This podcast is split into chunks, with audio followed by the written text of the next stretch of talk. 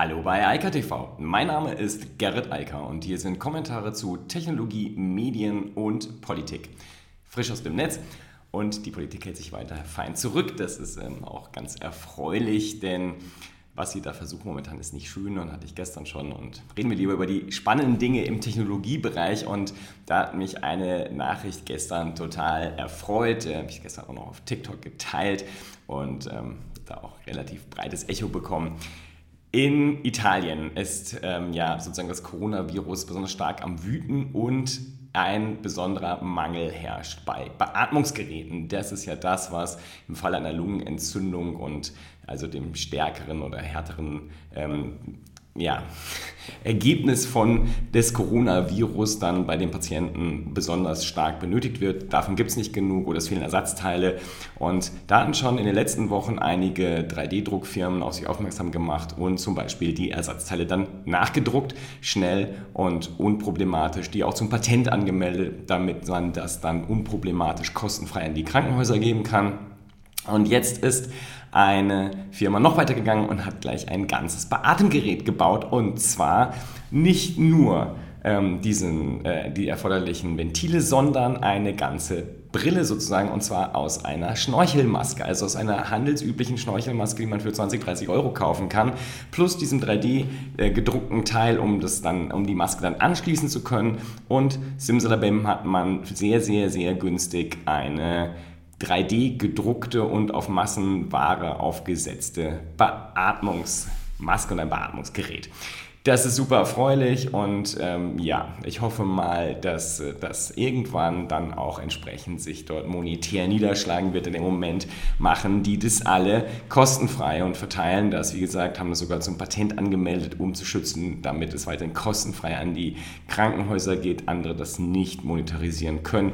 Für die Firmen, meist Startups natürlich, aber sozusagen natürlich Werbung, aber Davon kann man sich kein Brötchen kaufen, das darf man bei der ganzen Sache auch nicht äh, vergessen.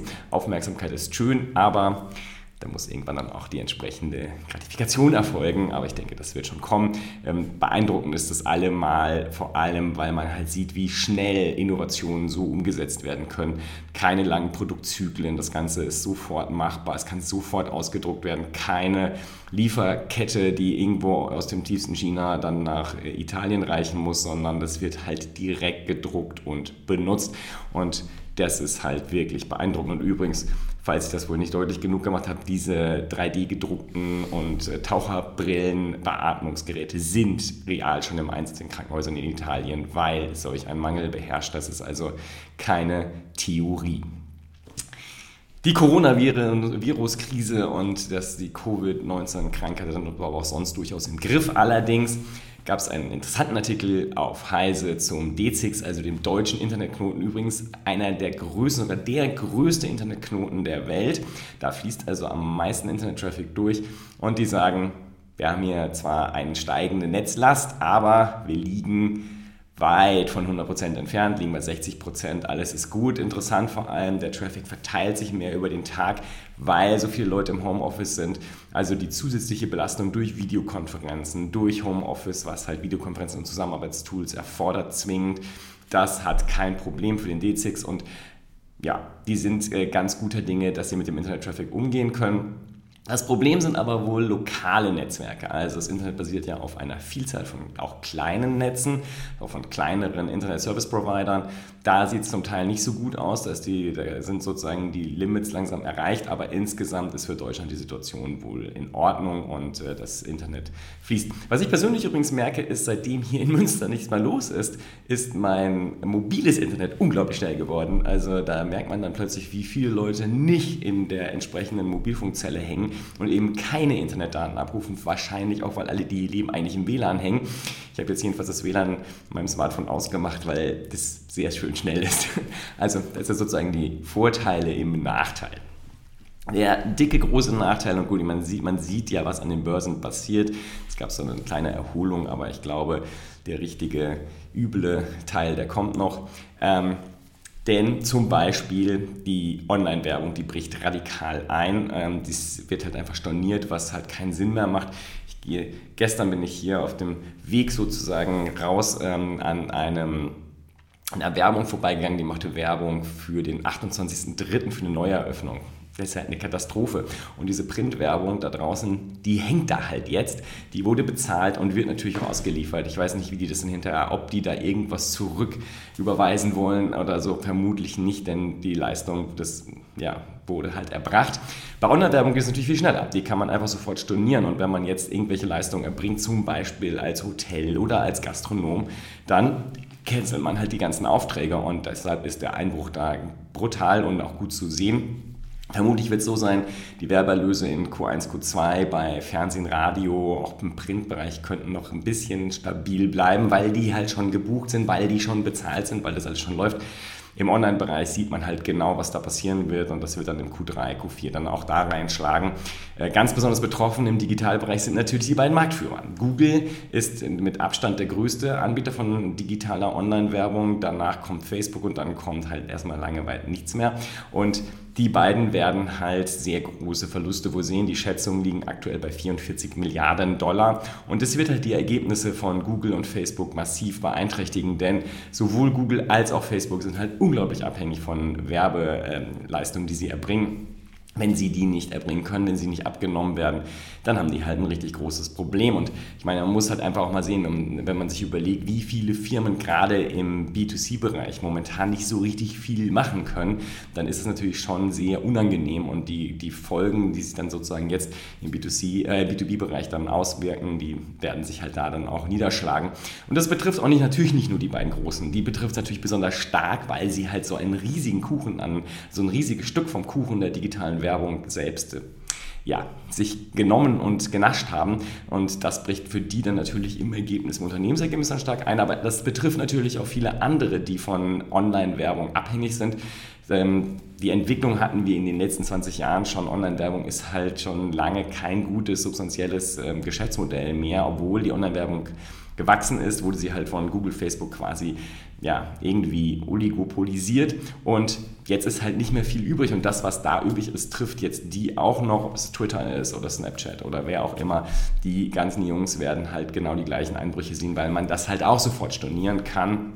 Und auch da sind die Schätzungen äh, sehr hoch in den Einbrüchen, die dazu erwarten sind und auch wie sich das auf die Geschäftszahlen dann auswirken wird. Also wenn man dann mal das ganze Jahr 2020 irgendwann sieht. Und die weiteren Auswirkungen der Corona-Krise gehen natürlich, betreffen natürlich auch die Lieferketten. Ich habe das gerade schon angemerkt bei dem Thema Beatmungsgeräte, aber das betrifft natürlich auch den B2C-Bereich, zum Beispiel das iPhone. Da gab es jetzt allerlei ähm, Quellen, die sagen, dass sich der Launch des iPhones 12 wohl nach hinten verschieben wird, schlicht und ergreifend, weil Apple das Zeug gar nicht produzieren kann. Es ist nicht so, als würden sie es nicht verkaufen wollen oder verkaufen können, sondern die kriegen es einfach gar nicht produziert, weil ganz viele der Unternehmen immer noch nicht wieder produzieren und die Lieferketten halt, ob in Indien oder in China oder irgendwo im anderen asiatischen Raum einfach aktuell nicht funktionieren, so wie sie sollten. Sind alle dabei, das wieder anzuwerfen, vor allem China, aber ich glaube, das wird noch einen Moment dauern und auch da wird sich das dann irgendwann halt in den Ergebnissen niederschlagen, weil wenn man nichts verkauft, macht man keinen Umsatz, macht man auch keinen Profit. Spannenden Artikel hatte Heise ich habe ja gesagt, ich will, wenn möglich, immer auf das Thema Homeoffice eingehen. Für mich, wie gesagt, nicht so was Neues, für viele andere schon. Ich habe auch jetzt in vielen Gesprächen in den letzten ja, zehn Tagen, zwei Wochen äh, immer wieder ein Thema und das wird da halt auch aufgegriffen. Es um die Psyche insgesamt. Im Artikel ist ein Interview mit einem Psychologen, wie man sich verhalten sollte. Und da geht es halt ganz explizit um das Problem, vor allem für alle, die mit Kindern jetzt äh, zu Hause sind und doch arbeiten im Homeoffice. Und das ist halt super schwierig und kompliziert, weil das halt ein ganz extremer Störfaktor ist ähm, und äh, der die Rollen, ich bin eigentlich gerade hier als Arbeitnehmer unterwegs oder ich bin hier als Vater unterwegs oder aber auch als Freund, als was auch immer, das ist halt alles ein bisschen durcheinander gewürfelt und was der Psychologe sagt, und das kann ich insofern nur bestätigen, äh, man sollte halt gewisse ganz normale Abläufe, die man so üblicherweise, als man ins Büro gegangen ist, einfach übernehmen. Also zum Beispiel auf keinen Fall im Bett liegen bleiben oder sich nicht richtig anziehen. Äh, also in der Jogginghose darum liegen. Das ist nicht gut. Und vor allem Strukturen schaffen, wann wird gearbeitet, zu welchen Zeiten und das auch klar und sauber trennen, damit man dann auch den Kopf frei hat für die jeweiligen Sachen. Das ist so oder so schwer genug. Wie gesagt, ich mache das persönlich schon sehr lang.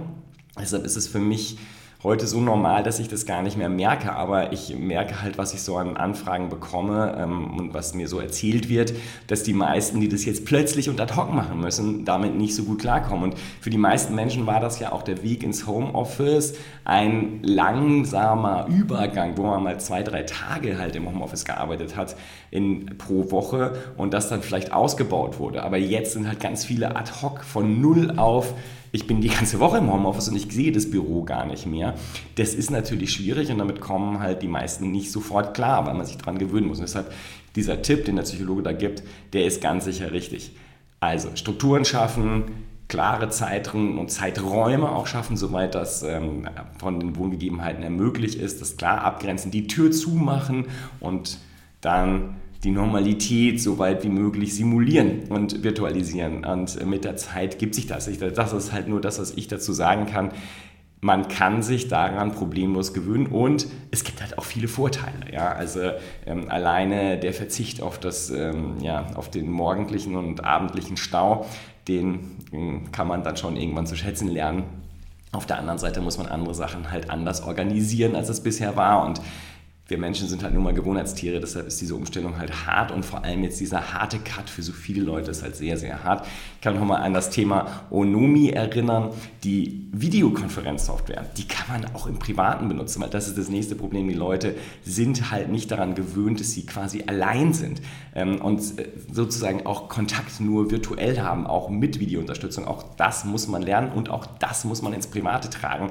Also ich kann nur persönlich sagen, bei mir, ich telefoniere fast nie. Also die, die Telefonanrufe sind ganz, ganz selten. Ich telefoniere eigentlich immer mit Videokonferenzunterstützung, also auch One-to-One. -One. Es ist immer das Videoding an. Ich habe also irgendwie gefühlt jede Videokonferenzsoftware und Videosoftware hier auf meinem Rechner installiert und auf den anderen Geräten natürlich auch. Einfach weil es so wichtig ist, das Gegenüber zu sehen. Das ist halt eine ganz, ganz elementare Sache und das sollte man auch unbedingt nicht nur für den Homeoffice-Bereich machen, sondern auch für den Rest der Zeit, in dem man halt ja auch nicht wirklich raus kann. Man kann sich trotzdem abends mit den Leuten zusammen telefonieren, man kann mit denen ein Glas Wein trinken, sich unterhalten und ja, das ist zwar nicht so, als würde man irgendwo zusammensitzen, aber es ist schon viel näher dran, als es nicht zu tun und das ist ja der Punkt, um den es jetzt erstmal geht. Letzte Nachrichten, Browser. Da passiert im Moment ganz viel. Webbrowser, um genau zu sein. Da sind vielerlei Änderungen unterwegs. Äh, Apple hat bei Safari jetzt einfach mal eiskalt äh, Third-Party-Cookies ausgeschaltet. Bam. Und zwar auf allen Geräten, ob jetzt unter iOS, iPadOS oder macOS.